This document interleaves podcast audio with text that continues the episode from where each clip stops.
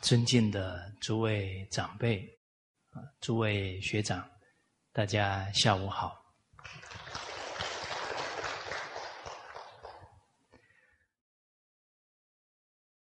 五月份呢，啊，参加了几个活动，啊，所以啊，刚刚一进教室啊，就有学长说，啊，最近我很忙。那俗话讲呢，这读万卷书啊，行万里路啊，确实啊，在五月份呢，从五月九号出门呢，啊，到五月二十七号啊，回到大马啊，前后也有十九天的时间啊，这其中的见闻呢，实在讲呢，都离不开群书之要的教诲。所以待会啊，我们在一起学习京剧的时候啊，啊，再跟大家做分享。我们群书治要的课程呢，进入为政第八民生这一个单元。啊，我们常说呢，要国富民强。啊，要让老百姓啊过上好的日子，哦，那民为贵，啊，社稷次之，君为轻，啊，整个我们中华民族啊，对于办政治呢，就是希望啊，给老百姓过上幸福快乐的日子。那民生。第两百四十八句啊，我们先呢、啊、看这一段经文啊，我们一起啊念一下这个经文啊。富国有八政，一曰俭以足用，二曰食以生利，三曰贵农建商，四曰长民之业，五曰出入有度，六曰以获军财，七曰易谈说之事，八曰设朋党之门，夫俭则能广，实则农业修，贵农则谷重，建商则货轻，有常则民医，有度则不散，祸不则并兼涉，一谈说之事，则百姓不淫，设朋党之门，则天下归本。知此八者，国虽小必旺；不知此八者，国虽大必亡。要让国家富强啊，啊，有八个很重要的政策做法啊，我们念这一段呢，也了解到说治理一个国家呢也不容易，哦，是非经过不知难啊。就像从家庭来讲，团体来讲啊，我们没有做过父母，没有做过领导啊，不容易了解各中的酸甜苦辣啊。从国家来讲啊，我们没有做过呢啊，这个国家的领导者啊啊，这些重要的干部啊，其实他们所承担的啊这些工作压力啊，应该都是很大的。好，哦，哪八个重要的政策呢？第一个，俭以足用啊，首先呢，啊，一定要能够啊节俭。这样呢，人民的生活啊就能够富裕充足。啊，在大学里面呢，有讲到呢，生财有大道。啊，一个国家的财用呢，怎么可以充足啊，源源不绝。啊，生之者众，生产的人很多。啊，也就是啊，失业率呢几乎没有啊，大家都能呢，啊，奉献自己的力量啊，人能尽其力啊，地能尽其用啊，货能畅其流啊，生之者众，生产的人多，食之者寡，就是不劳而获的人少啊，或者是呢，整个公务人员啊，都是国家给他们俸禄，这公务人员的编制非常合理啊，不会编的太多的虚员啊，都是不工作啊就白领薪水，那这样国家的开支就会大啊，这食之则寡哦，所以这个整个公务人员的开支是非常合理的。那现在有一些现象啊，这个都需要改善啊，比方说啊，很多地方的预算啊，那其实可能今年呢，他不用这么多预算，但他又怕呢，明年没有申请得下来，所以今年不需要那么多钱呢，还是报那么多钱把它给花掉了。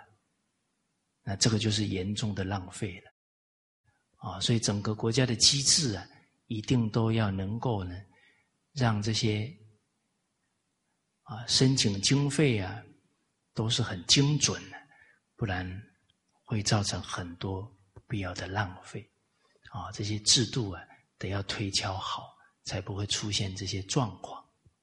好，为之者急，用之者疏。啊，这是大学里面生财有大道后面两句。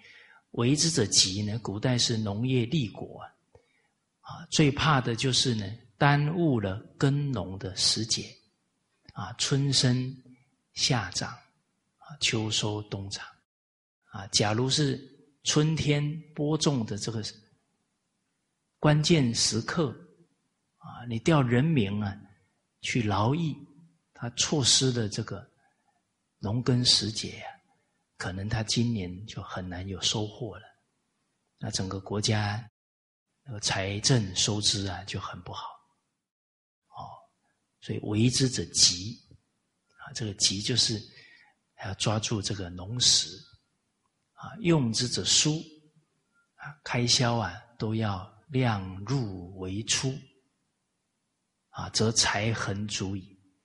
但我们冷静看一看呢，现在很多的国家呢，他们用钱呢，都用到后代、第二代、第三代的钱，这个都不符合啊，用之者疏，他没有量入为出，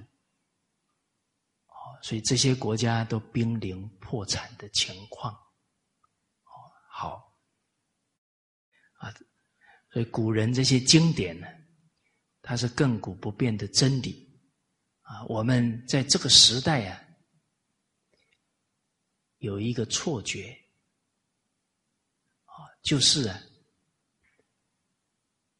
我们这个时代是最发达、最文明的时代。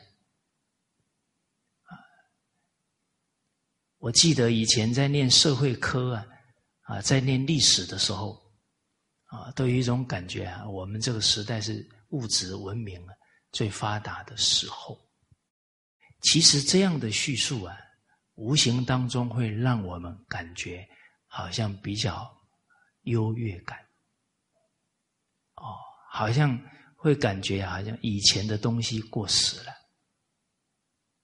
哦，所以对我们中华这些古文明啊，涉猎就少啊。假如我们从小接触到的啊这些引导啊，啊，都是我们古圣先贤的智慧非常高，那我们应该会主动的向他们学习。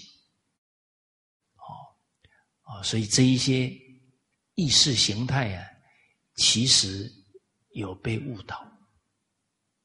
啊，我们冷静想一想，现在所谓的文明国家，真的文明吗？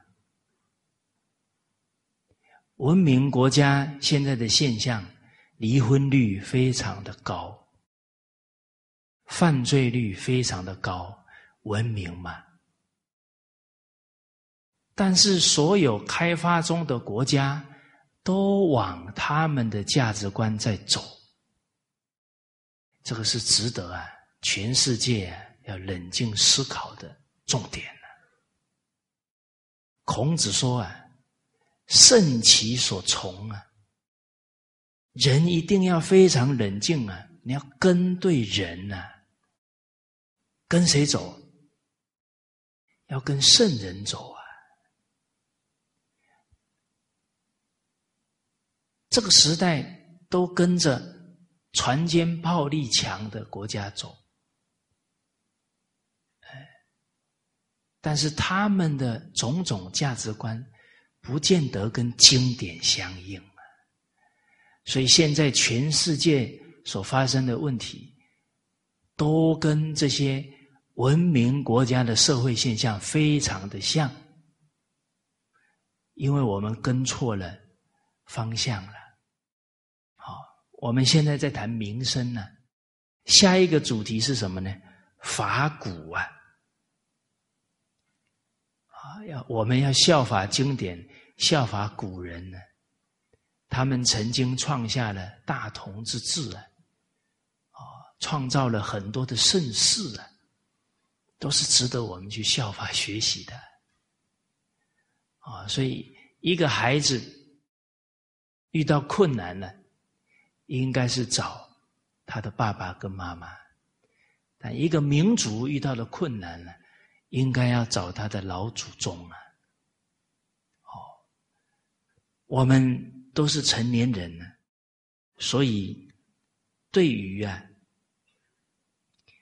很多世界社会的现象，我们应该都要有判断能力才对啊。哦，比方说刚刚谈到的，怎么还可以花后代的钱呢？现在多少民主国家都在干这个事，可是这个时代好像加了民主两个字就是进步，有没有？这个都是值得我们冷静的。民主假如不符合经典的原理原则，它的乱象会更多都说不定啊。包含文明国家的堕胎率为什么这么高？这还叫文明吗？文明到杀害自己的亲生孩子都视若无睹吗？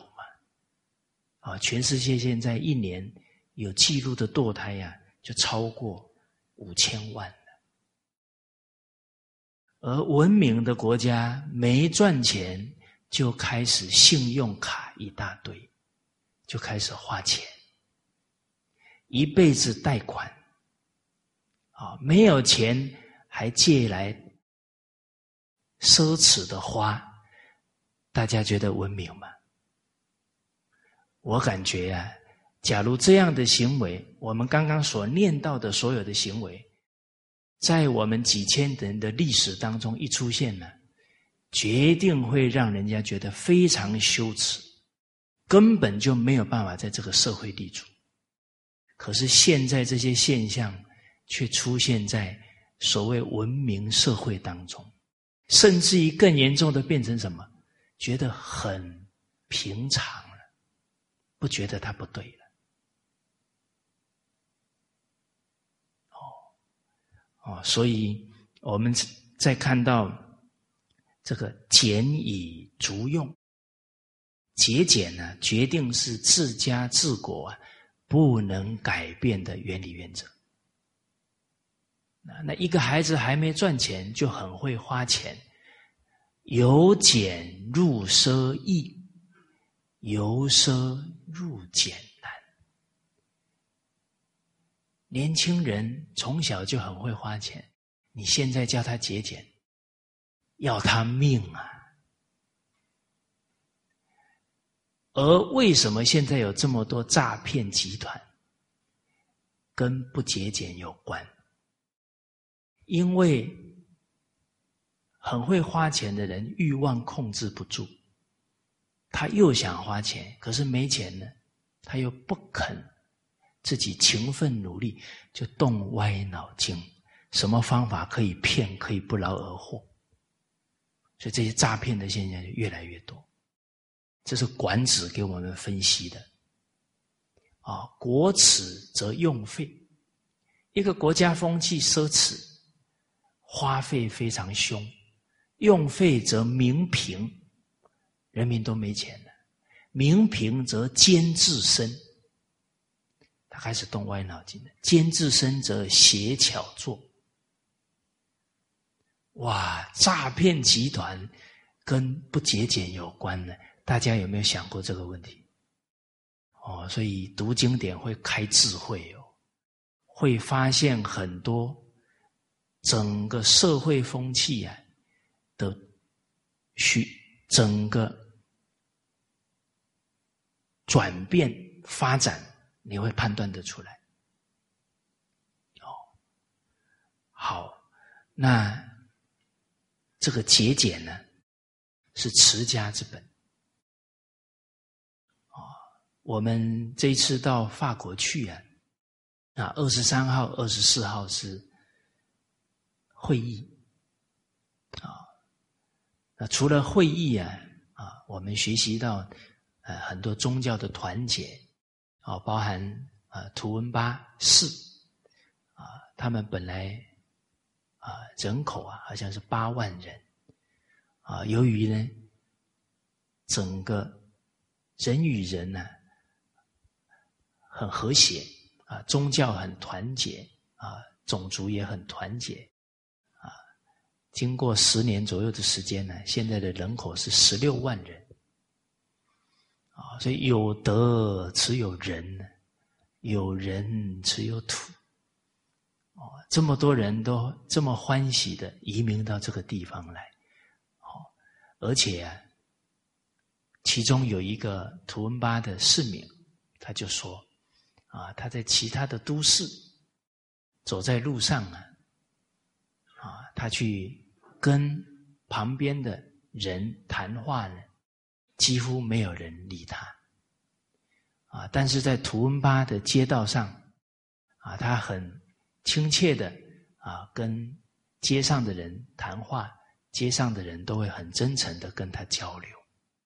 啊，所以他很爱这一个地方，哎，特别有人情味。那哪一个宗教需要帮忙，其他的宗教啊都会一起啊啊来协助。好，我们很熟悉的一句话呢：天时不如地利，地利不如人和。那这些好的榜样呢，我们相信啊，会给全世界啊，对于伦理道德。啊，对于宗教团结有很坚定的信心。而二十五号啊，刚好呢，啊，我们去逛啊法国的百货公司啊，当然逛百货公司啊也是上课啊，了解现在的民情啊，尤其啊是练戒定慧的功夫啊，你看到这么多琳琅满目的东西啊，看得明明白白，心里要如如不动啊，不能受它诱惑。结果我逛百货公司一看呢，一个皮包呢要马币几万块钱啊！我看了觉得挺恐怖的啊啊！幸好没有娶老婆啊，不然在法国我可能会活不下去啊！包含我看到那个袋袋子的时候，就想，光是这一个袋子。就可以印五万本的《弟子规》哦，而且大家要了解哦，真正常常逛这种百货公司的妇女啊，请问她的皮包有几个？请问她的高跟鞋有几双？哦，我觉得呢，看到那个高跟鞋。有点不忍心，那个高跟鞋的设计啊，我看都已经是凹成这个样子了。女人的脚真辛苦，怎么这样折磨女人？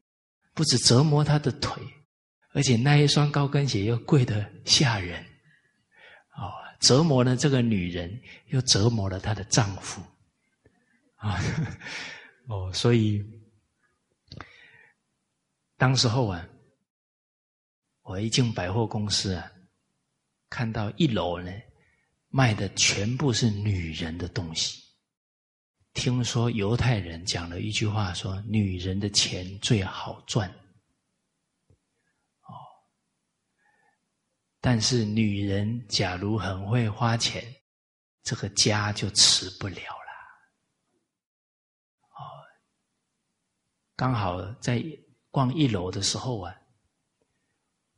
看到呢，我想是上天的安排，让我长见识啊！看到两个女子啊，在用头发，就吹头发，那个头发用得好高。我稍微观察了一下，要把这个头发整整理完成呢、啊，最少要三个小时以上，哦，而且可能花费不少。那大家想一想啊，女人光是这个整头发就要花那么多时间，头发而已哦，啊，她还要洗哦，还要洗发乳，还要润发乳，都要花钱呢。啊，再来呢，头发还要有发饰呢，哎，接着呢，这个眉毛还要买眉笔画呢。然后睫毛还要夹，还要画，是吧？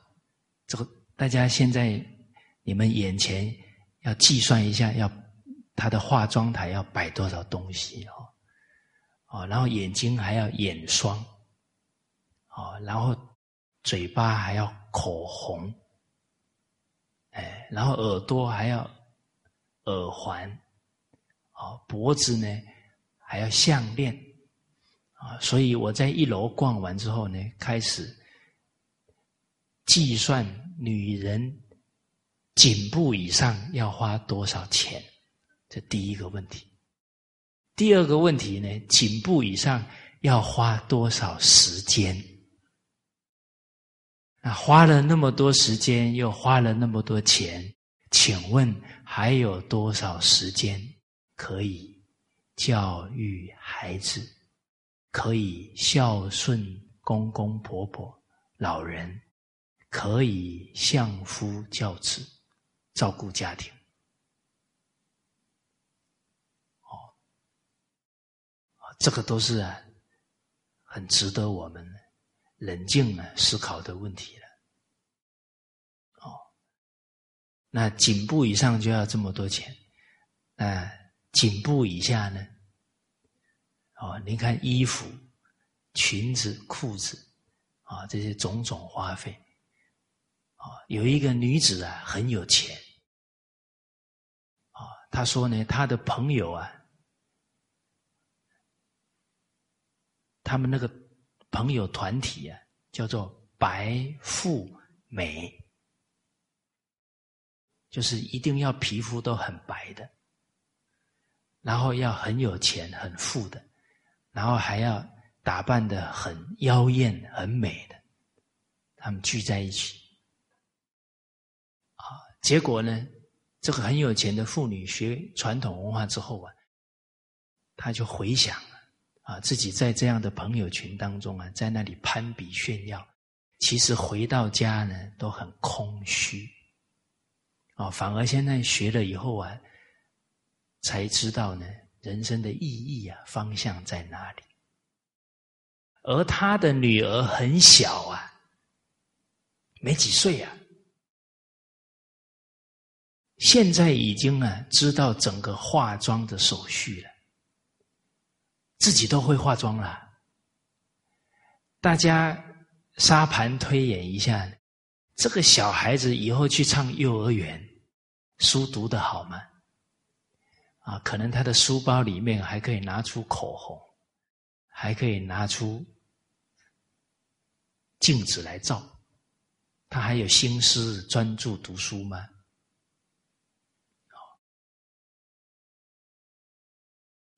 我遇到一个同事啊，他就讲到，他小的时候，应该也是五六岁那个时候，到隔壁邻居家玩。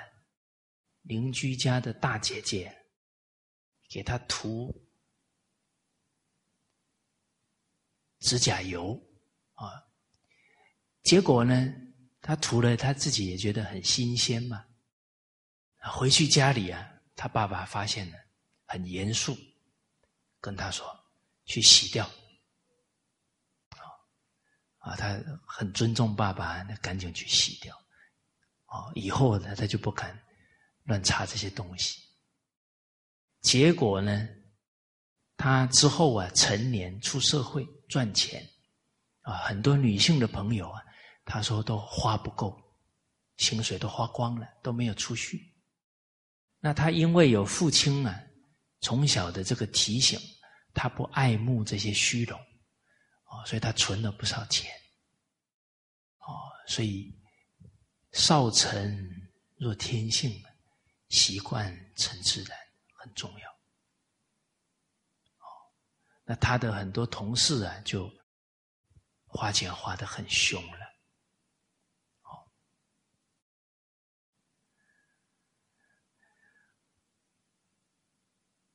而刚好啊，那一天我逛完百货公司，我就想了，这个女子啊，这个装饰打扮呢，真的对社会风气影响很大啊！我就想呢，翻翻群书治要啊，有没有哪一些教诲呢，是很重要的提醒啊？结果呢，我感觉老祖宗啊，冥冥当中啊，很保佑啊，让我一翻呢、啊，就翻到一句非常重要的话啊，叫“天下之害，莫过女士”。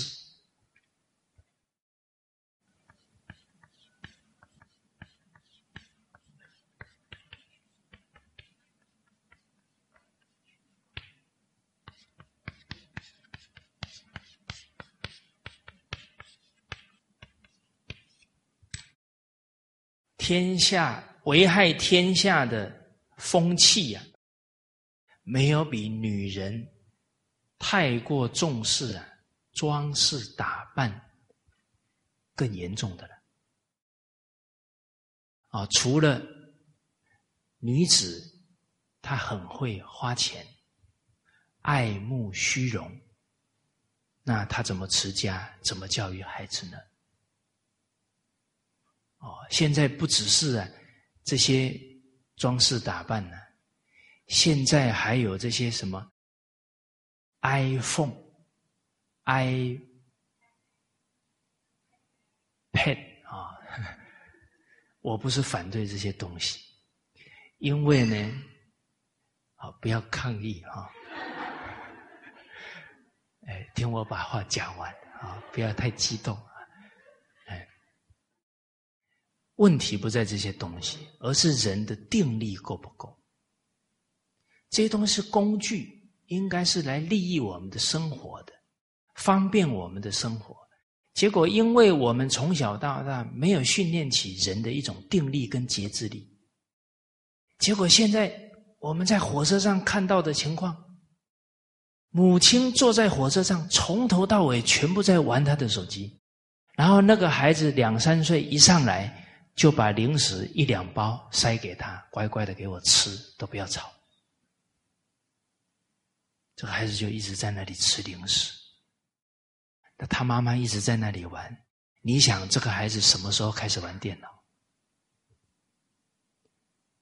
所以现在的孩子不会跟人沟通啊，现在的家庭啊，很麻烦，在兄弟姐妹住在隔壁，要讲一句话怎么讲？不用见面，直接发短信过去，再发回来。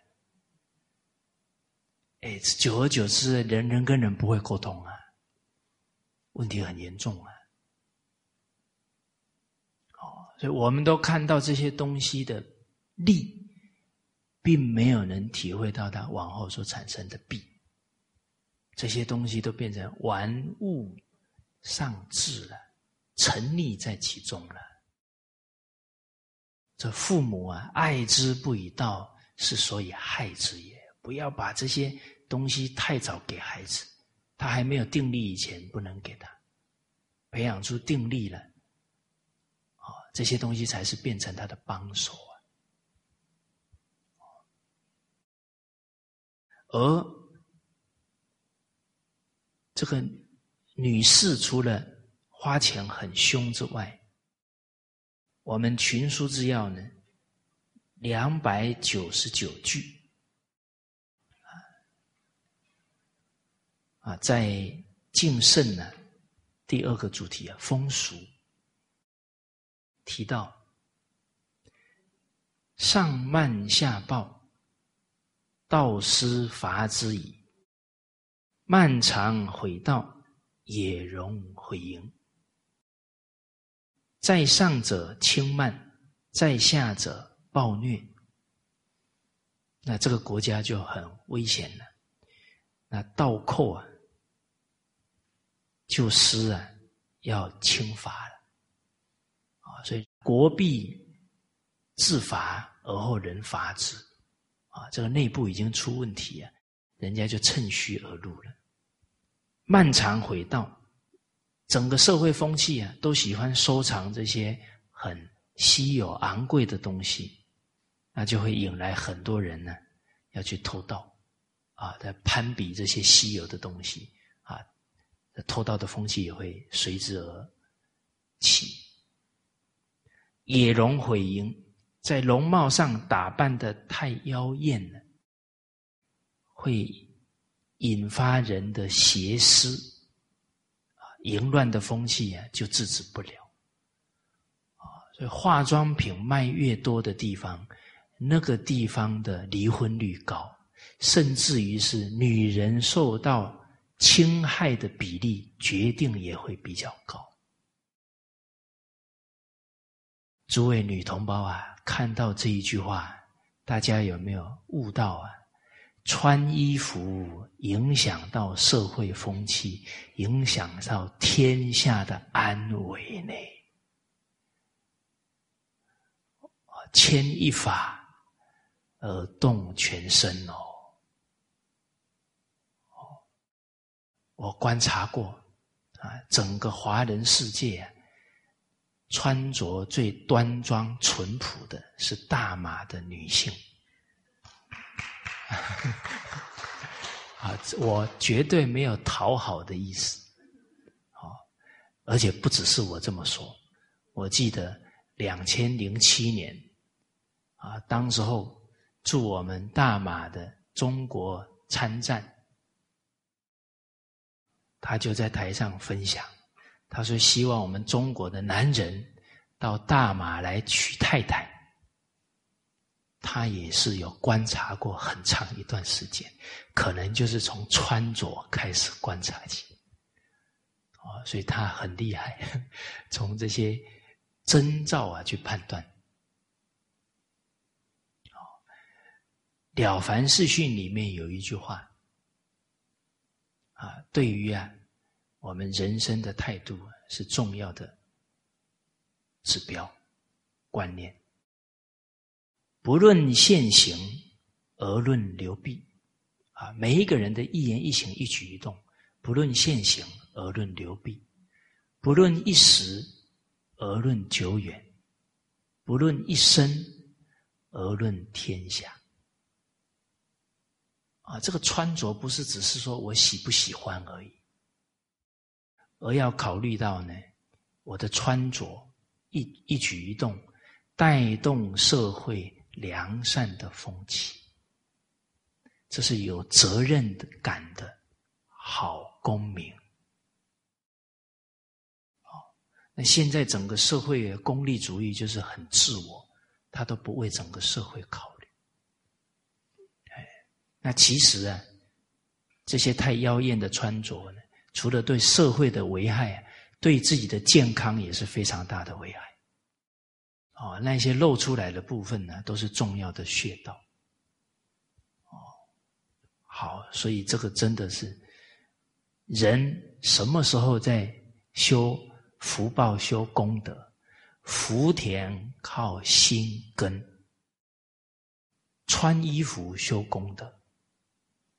哦，包含你是勤俭的态度，你教育你的孩子啊，用一滴水、用电都要节约，为整个世界节省能源啊，省下来的钱还可以帮助濒临饿死的人。那您的孩子从小都是为天下人、为世界着想，你的孩子以后一定是有后福的人。好，所以这个俭字啊，啊，我们之前呢在勤俭方面也分析很多啊，确实俭可以养廉，俭呢可以让人呢省下来去帮助更贫苦的人，增长他的仁德啊。节俭的人呢也懂得计划未来啊，忍不足于目前呢，留有余于未来。所以能储蓄的国家民主，在面对整个社会、世界一些经济的波动，他们是最稳当的。哦，之前经济风暴啊，多少企业倒闭，他们都是没有储蓄的观念。啊，就像稻盛和夫先生，他都有传统这些概念啊。他提到呢，他的企业金融风暴很长一段时间都不可能影响他们公司，因为他们都有足够的储蓄。哦，好，所以俭以足用。二曰啊，食以生利啊，就是掌握农时啊，生产获利啊。刚我们刚刚讲的“为之者急”啊，一样的意思，掌握农时。三曰贵农建商啊，重视农业，抑制商贾。四曰呢，长民之业，就是使人民啊有固定的职业。这个就业率啊，能够很平稳。五曰出入有度，啊，就量入为出，开支啊平衡啊，开支有节制。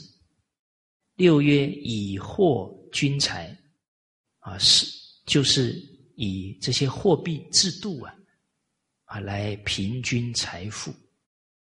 七曰易谈说之事。意志啊高谈阔论的人，啊，八曰设朋党之门，啊，就杜绝结党营私。那接着经文呢，就有就这八个做法能产生什么好的影响呢？来做说明。这个俭以足用呢，提到呢，夫俭则能广，好，节俭呢，则资源财富啊，可以运用的久远，好，这留有余啊，于后世后世的，啊，所以从家庭来看啊，都是能够啊，储蓄啊。然后应一些特殊情况，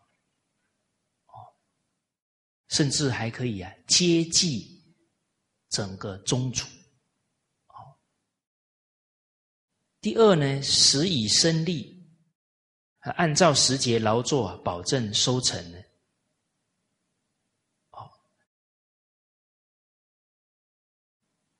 实则啊，农业修。都能掌握农时啊，啊，整个收成呢就能够很平稳。啊，那重农呢，啊，重视农业，啊，贵农则谷重，啊，重视农业粮食，价格就会高。啊，那建商则获轻。啊，抑制商业货，抑制商业货物价格啊，就会比较低。哦，因为农业都是每一个人每一天的必需品。啊，那商业呢，它是一些生活所需之外啊。很多这一些享用，哦，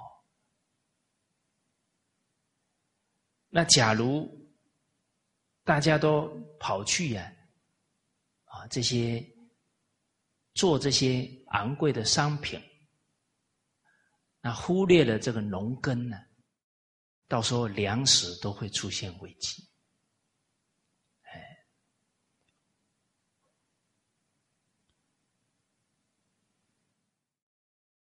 啊，接着呢，有常则民医啊，人民啊有固定的工作了，那他的工作，他的整个工作会专一啊，他不会游手好闲啊。其实失业率啊也会跟犯罪率相关啊，游手好闲，他很可能就会。起一些不好的歹念了，哦，有度则不善，开支有节度啊，这个财富啊就不会散掉。接着讲到祸不则并兼涉，财货均衡。遍布在各处啊，就可以抑制啊兼并的发生。祸不则并兼涉啊，这些做法呢，能够让整个贫富差距啊不要拉得太大。啊，我们看到现在，假如贫富差距大的国家，有钱人会非常的挥霍。贫穷的人可能会产生对富有的人非常的仇视，哦，那这些做法能够让贫富差距减小。一谈说之事，则百姓不淫。这个摒弃啊空谈的人，哦，就会。使百姓啊不迷惑混乱。因为这些高谈阔论呢，很可能让百姓的思想观念偏颇掉。啊，比方我们现在看一些社会的一些冲突，都很多人啊谈一些言语啊，造成种族、宗教之间的冲突啊，这些不好的言论呢、啊。政府要保护老百姓的思想观念，啊，要懂得应对的措施，啊，所谓言论自由啊，其实是要有一定的节度的，啊，不然错误的思想观念充斥在整个社会啊，那是很大的祸患的，啊，甚至于。啊，就像我们这一两百年，啊，忽略了传统文化的沉传，这其中有非常多否定传统文化的言论，这个造成下一代啊不认同祖先，这有多严重？那这些。高谈阔论的人一定要把他们啊，能够啊制止他们的行为才行啊。好，因为假如否定了自己的祖先，那大家想一想，人会忘本啊。《论语》里面讲：“慎终追远。”明德归厚，人不忘祖先呢、啊，他就会厚道；但是假如忘了祖先呢，他会苛刻。大家冷静去看，一个人在那里骂自己的祖先跟自己的文化，都是非常刻薄的。哦，数典忘祖了。哎，好。最后呢，设朋党之门呢，则天下归本。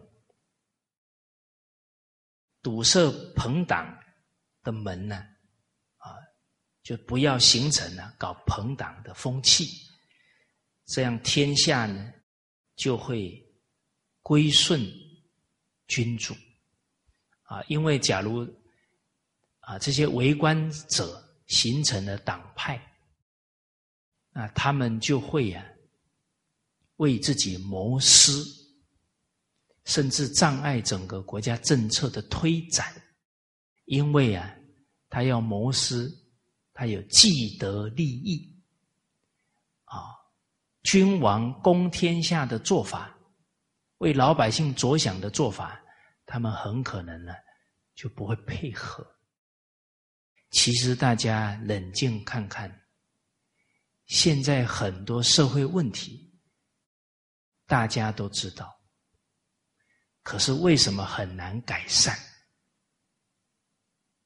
都有一定的难度，因为每一个领域的严重问题都有既得利益的团体，他们会阻碍这些改善，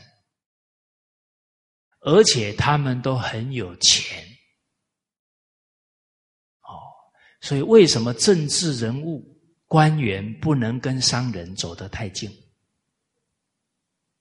不然民主政治啊、哦，其实都是金钱政治了。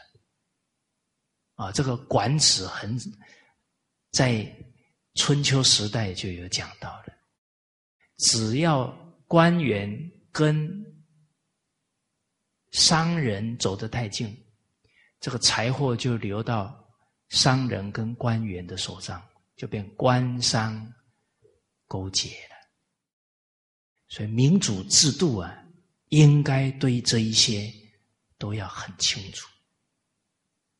他假如不注意到古人这些智慧啊，那现在的腐败现象啊，很可能会远远超过以前。好，那像我们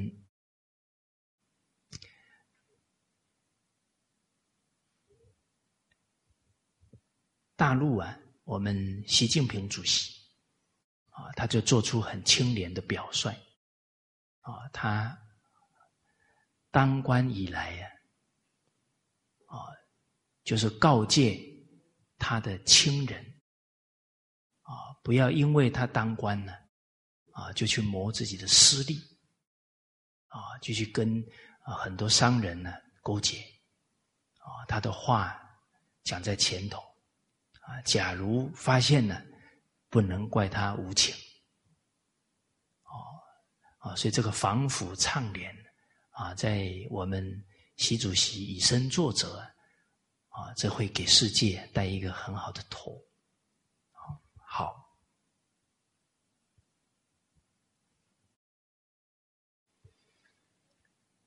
那事实上呢，这八个政策啊。拉回来家庭里面呢，团体里面呢，也都是值得我们哎可以去运用啊，可以去反思的。哎，好啊，比方说最后一条啊，团体里啊也不能有这个党派啊，一有党派呢变成偏袒啊，跟自己同一党的他。怎么错呢？都掩饰，啊，跟自己不党的不不同党的怎么对，都还是否定他，这个就非常不理智了。哦，啊，其实真正爱护身边的有缘的人呢，应该是他有错啊，帮助他，哦，然后别人有好的贡献呢。道人善，即是善；人知之，愈思勉。啊，才能够给一个团体带好的风气。好，那我们接着呢看两百四十九句。好，我们一起啊念一下：民有余则亲之，故人君恋之以亲。民不足则众之，故人君善之以众。凡亲重恋善之以时，即准平。啊，故大鼓续家，不得豪夺无名矣。啊，这是古代啊一个整个调节物价的做法。讲到呢，民众啊有剩余的时候，那物价就会低。这个时候啊，君主呢把这些人民啊、食衣住行啊这些，尤其是啊所谓民以食为天啊。每天都要吃的这些粮食啊，能够低价呢把它买进来，低价收购。而当遇到啊民不足啊，民众不够用时啊，则众之啊，这个众之就是物价比较高啊，这个时候君主啊就把它抛售。哎，这个做法除了让物价比较平稳啊，因为物价高的时候。很可能这商人会借这个机会要捞一笔啊，哦，那君王又把这些粮食啊，哦，能够抛售出去，那他就物他就不能够啊、哦，在这个时候去赚这个横财了，哦，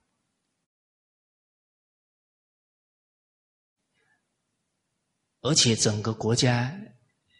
啊，在低价的时候买进，啊，比较高价又卖出，那个对国家的税这个财务啊，也是一个有有利的做法，啊啊，这在这个时代叫双赢啊，人民有好处啊，国家也有好处。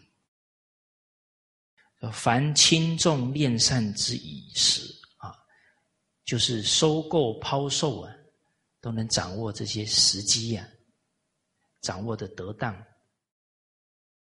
那供给就会平衡，物价就能够稳定啊，这就是准平的做法。这个这样子做呢，大贾啊，是大商人蓄家啊，蓄藏财物颇多的人家呢，他就不能借机啊发横财了啊，就不得豪夺无名矣啊，不能仗势抢夺百姓的利益啊啊，一般说不能发这种国难财。好，我们接着看呢，第九个纲领啊，为政第九是法古。这个法古呢，啊，效法经典当中的教诲，啊，效法几千年来啊，这些古圣先王办政治的这些宝贵的智慧经验。好，两百五十句啊，好，我们一起念一下：学古入观，议事以治，政乃服民。这经文讲到啊，学习古训啊，包含学习古人办政治的这些智慧，然后呢，再当官来治理政务啊，因为有这一些积累啊，啊，才好依照这些教诲做法来办政治。假如没有这些积累，那老百姓不就变成实验品了吗？啊，议事以治，根据古代的典章制度啊，来议论政事，啊，这样呢，政乃服民，政事啊就不会迷惑错误。唐太宗皇帝呢，对这一点呢，他的认知非常高。他二十七岁登基了，啊，就赶紧命魏征等大儒啊编这一套《群书之要》啊，这是唐以前呢、啊、这些经史子当中啊，跟这个制要，这个治是指治国啊，跟修身齐家治国平天下相应的。这些最重要的教诲，把它汇成这一套宝书啊，他积累这些为官的智慧，学古再来办他的政治哦。所以太宗皇帝谈到呢，他读这本书啊，非常有收获啊，在我们的序文里面都有讲到。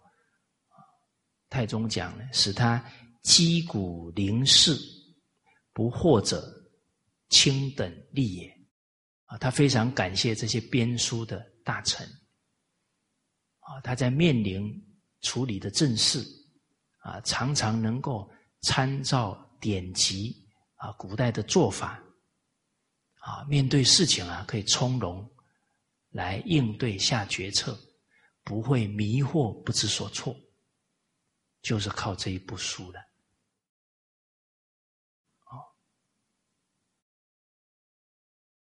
好，那首先呢，我们得要了解呢，古人呢、啊，他们的心比我们亲近，亲近心呢、啊，生智慧。所以他们留下来的经典跟经验呢、啊，承传几千年不变啊，哪一个朝代珍惜了，盛世就出现了啊。我们不说远的，清朝特它是女真族，特别重视中华文化啊，它有一百多年的盛世啊，康熙、雍正、乾隆，而且这三个圣君呢、啊，都是带头学。而现在的人呢，心比较浮躁，人一浮躁啊，考虑事情不能长远。就像古代都讲到啊，当宰相的人呢、啊，不能看一百年，不能当宰相，不然他做的决策会贻害后面的人呢。有一个很高的官员，他就在他的晚年啊，对着媒体啊痛哭流涕，因为他主政的时候重视的经济啊，没有重视教育，结果他看到啊，整个社会风气败坏，尤其青少年犯罪率非常严重。他有爱民之心，可是忽略了教育，他自己很惭愧忏悔。这样的官员非常不简单，他很有良知。除了这个官员出来痛哭以外，我好像没有再看过哪一个官员因为社会风气出来痛哭，反省自己。我曾经听一个官员讲，让我非常心痛。有人问他，现在大学生自杀率这么高，你怎么办？这是他管的。他说，我们现在大学生的自杀率呢，跟全世界比起来还不算高。大家要了解啊，现在很多家庭是独生子女啊，他的孩子拉扯一把屎一把尿，拉扯到大学，送他进大学，结果就要结束生命，他的父母他家里的人怎么活？这个当官的人要以父母的心来考虑这些问题啊，他就会高度重视了。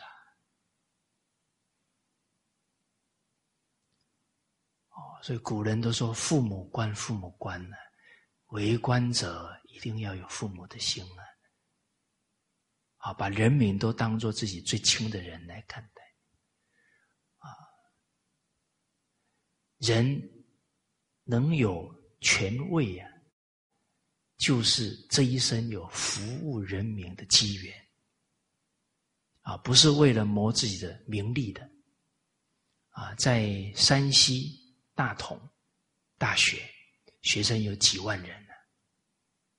啊，学生处处长啊，李处长，他是学中文的啊，真的呢有把老祖宗这些教诲领领纳的啊。他看大学生呢风气不好啊，所以应该是从差不多零八年。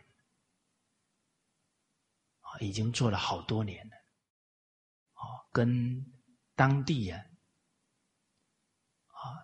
传统文化学校结合起来啊，让这些老师们呢，给每一届的大学生都培训过传统文化啊，我们听了非常感动啊。这一位李处长啊，改变了无数学生的生命啊！因为大一刚进去都很单纯呢、啊，把老祖宗这些伦理道德、因果教育扎在他们的心田里面，他一生受用。他没有扎这个根，很容易受整个社会的洗染啊。所以一般大一的学生算德行比较好啊，到大四的时候，染污都比较严重了。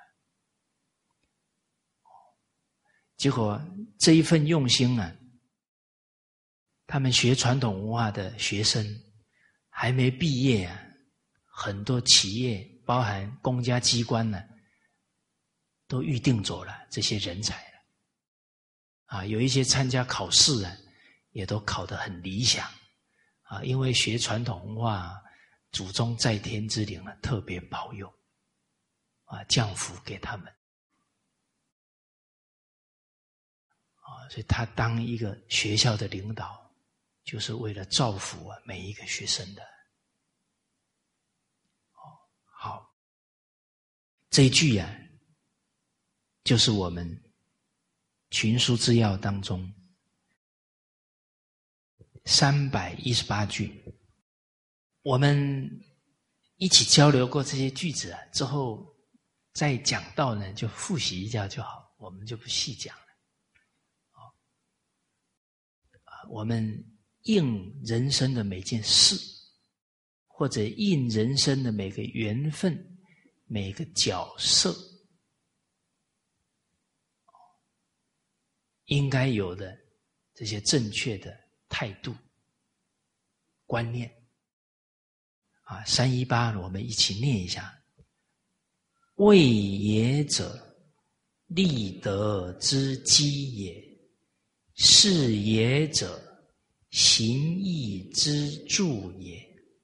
圣人踏基沃柱，织成天下之化，使万物顺焉，人伦正焉。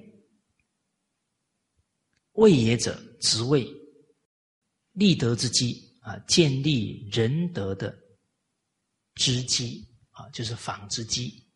这是古人呢在做比喻啊，一个人有位置的。接着呢，事也者，他有权势，行义之助，是施行啊道义的梭子啊，这纺织机配合上梭子啊，才能织出啊。一批一批布来，所以用这个纺织机来来比喻呢，圣人踏基沃柱，就在他的位置权势当中啊，最重要的是做什么呢？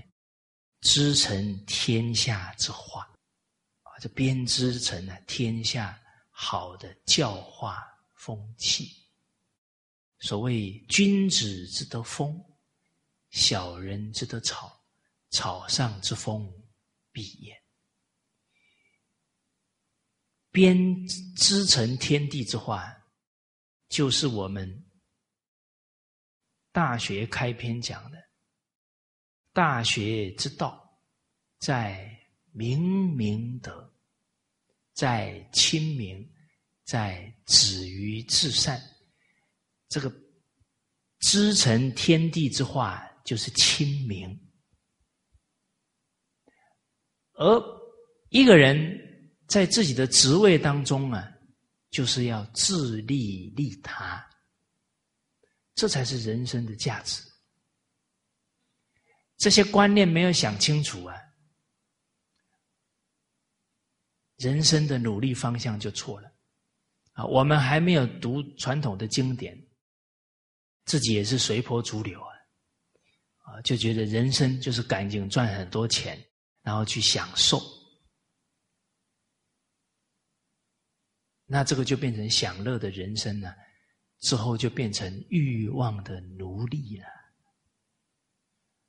所以努力有结果啊，不一定有好结果。整个社会就是往利欲的方向去走，所以快乐的人很少。啊，所以科学家讲嘛，人一两岁的时候啊，平均一天笑一百八十次，啊，到了成年以后啊，平均一天才笑七次。啊，诸位学长，你们有没有亲戚朋友说，我活着的目的就是要越活越笑不出来？没有吧？假如他这么跟你讲啊，应该他精神有点状况。可是摆在我们面前，人活着的情况就是真的越活越笑不出来。所以人没有经典的教化呢，开不了慧眼呢，人生跟幸福的方向背道而驰啊。啊，所以享乐利欲啊是深渊，不可能会快乐啊。老祖宗提醒我们，欲是深渊。大家注意去看，现在很多企业家、很多官员，他走错方向了啊，放纵欲望，甚至铤而走险，最后锒铛入狱，甚至不敢面对啊，跳楼自杀都不在少数了。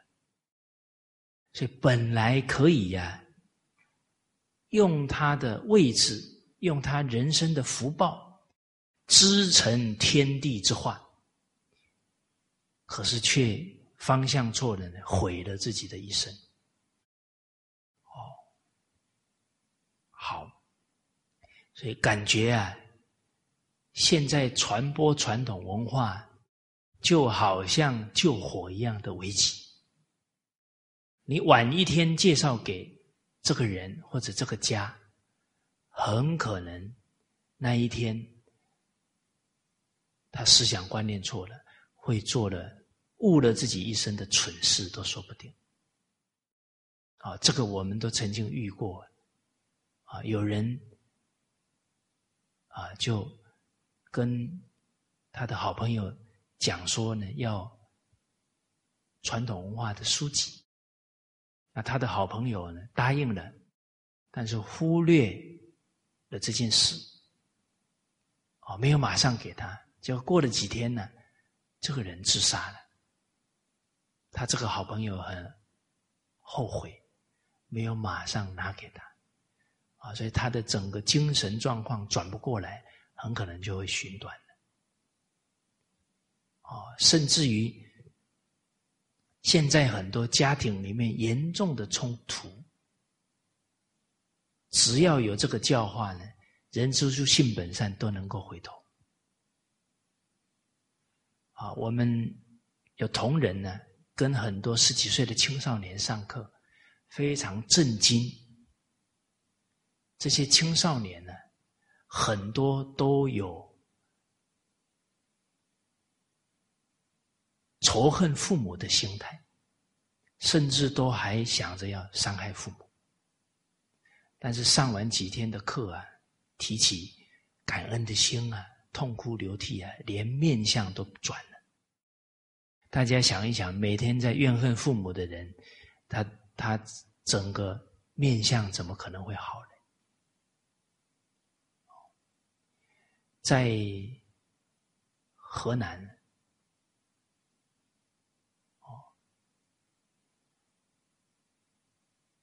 哦，有一个十八岁的男孩，因为啊，他在读高高三呢，父亲呢还特别让姐姐放下工作啊，去陪他读书啊，但他没有能够领会父父母的用心呢，姐姐的用心呢，反而雇了杀手啊，要把他爸爸妈妈跟姐姐都杀掉。这个孩子假如他的学校老师，学校有主办课程，有谈论到伦理道德，有谈论到孝道，很可能这个悲剧就不会发生哦。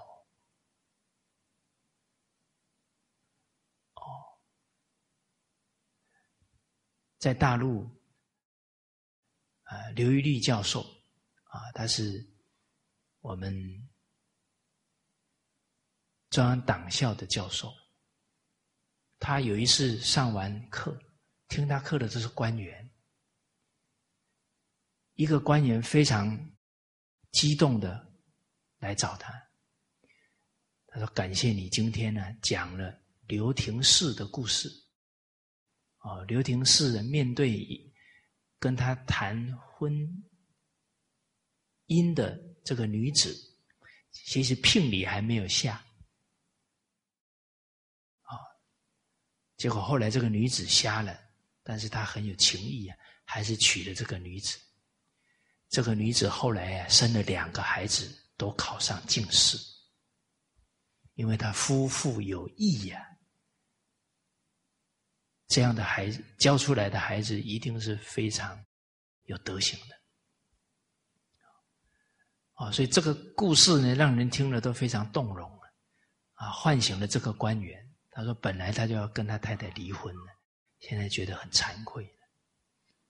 哦，所以真的如救火一般了，可能讲了一堂课就点醒一个人了，救了一个家庭了，还有他的下一代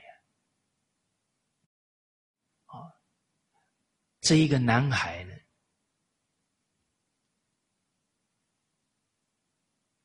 刚好他要下手的那一天晚上，他的妈妈不在家，所以妈妈就逃过一劫。而当这个杀手在行凶的时候，他的姐姐、啊、把门反锁，还在保护他的弟弟。所以我们看完真的感觉到啊，我们中华民族啊，有五千年文化的智慧，可是我们现在炎黄子孙呢、啊，因为没有学啊，这些家庭的冲突啊，变成这个样子。我想祖宗啊，在天之灵呢，是非常的难过哦。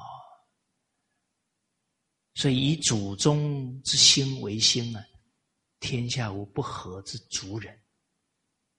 我们看到这些社会现象啊，要自我期许啊，要尽一份中华儿女的责任，哦，把传统文化呢好好从自身做起啊，随份随缘随力啊，啊，把它弘扬推广开来。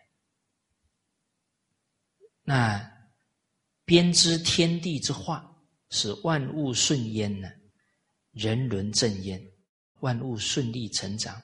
人们的伦理道德纯正，其实现在大自然的破坏，包含整个物种的绝种，最根本的原因啊，就是人类的欲望的扩展，啊，伤害了动植物、大自然。那只要人懂伦理道德，万物能得到安宁。啊，所以孟子说：“亲亲而人民，人民而爱物。人有爱心啊，自然会敬天敬地啊，珍惜万物的资源啊，爱护生命啊。所以环保问题要想解决呀、啊，还得回到根本的心灵的污染问题。”啊，被欲望污染了，这个环保问题解决不了。啊，能够节俭，不放纵欲望，能够有爱心，不破坏自然，环保问题才能根本解决。那具体呢？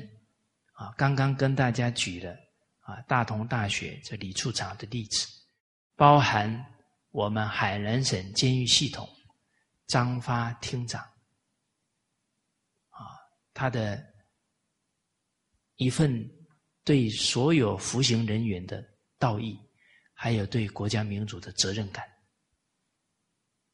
也利益了成千上万的服刑人员。啊，整个海南省监狱系统都在推展伦理道德因果教育，啊，用的三本经典啊，《弟子规》、《了凡四训》、《太上感应篇》。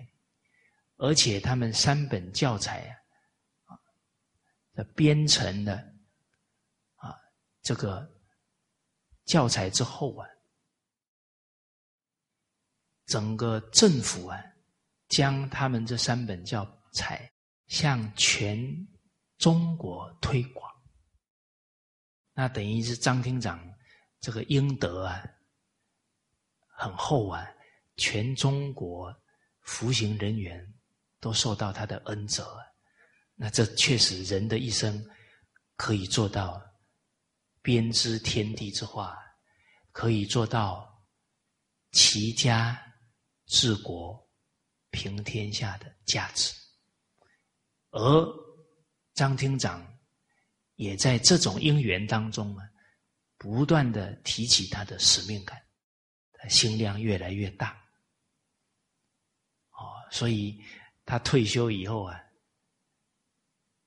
比当官还要忙啊！光是在大陆讲课啊，超过两百场。